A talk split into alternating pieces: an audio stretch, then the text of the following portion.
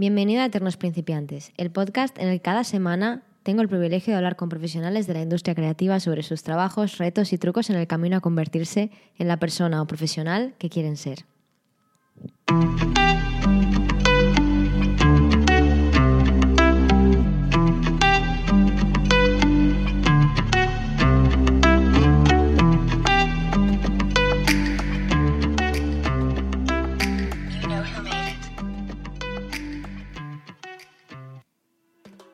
Seguro que en algún momento de tu vida te han preguntado qué querías ser de mayor. No sé tú, pero a mí cuando me preguntaban eso de pequeña solía decir que quería ser feliz.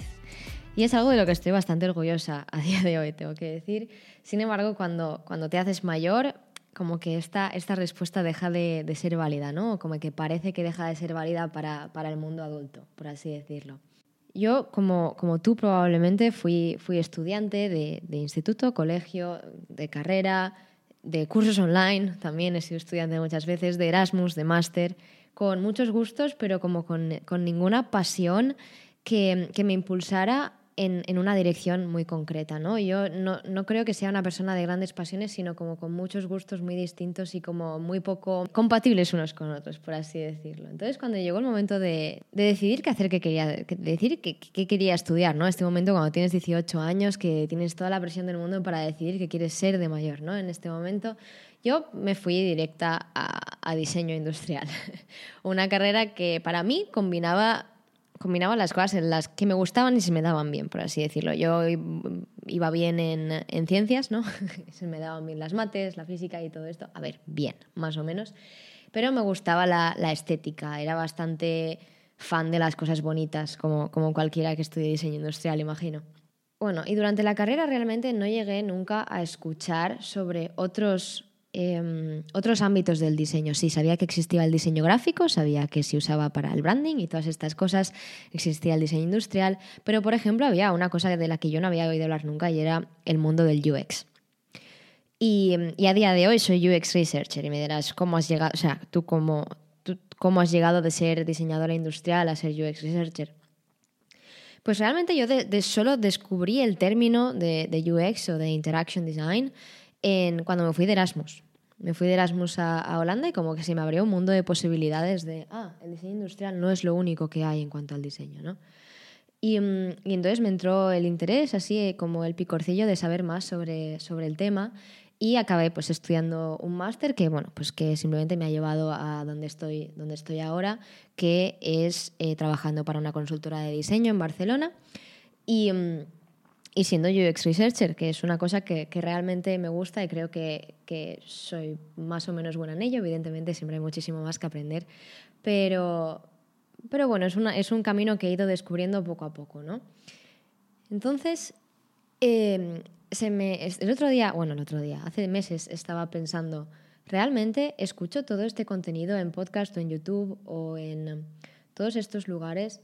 Eh, bueno, todas, las redes sociales realmente, sobre historias de éxito, historias de, gente que ha llegado a, los más altos cargos de X o que han pasado de ser empleados a ser su propio jefe mediante el emprendimiento, bla, bla, bla. Yo es, escucho muchísimo contenido de este, de este estilo y estoy bastante loca, no, obsesionada con, con él, obsesionada en un nivel bajito, tampoco os creáis. Y no sé por qué no se da, no se da visibilidad a, a, la gente que está, digamos, en el camino. En el camino ya sea conseguir algo o sea simplemente crecer profesionalmente o crecer personalmente, porque las dos cosas van separadas pero también van de la mano.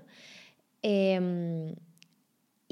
y entonces, claro, pensé, jolín, podrías ser tú, ¿no? Quien diera visibilidad a estas cosas, no solo con, con tu propia experiencia, sino con, sino con tus compañeros, con gente que ha estudiado contigo y que ha ido en distintas direcciones, porque eso es otra cosa. Y cuando estudias, realmente no tienes ni idea de todas las oportunidades que hay ahí fuera para ti como persona creativa digamos. Y no me refiero a creativa en cuanto a que se te dé bien el arte, porque yo, por ejemplo, me considero una persona muy, bastante creativa en algunas cosas.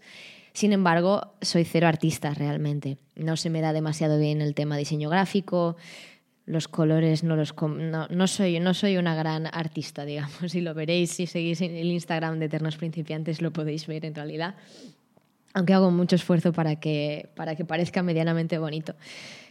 Y, mm, y nada, simplemente con Eternos Principiantes lo que quiero reflejar más que, más que nada es que no tienes que ser un experto en nada para ser bueno en muchas cosas, ¿no?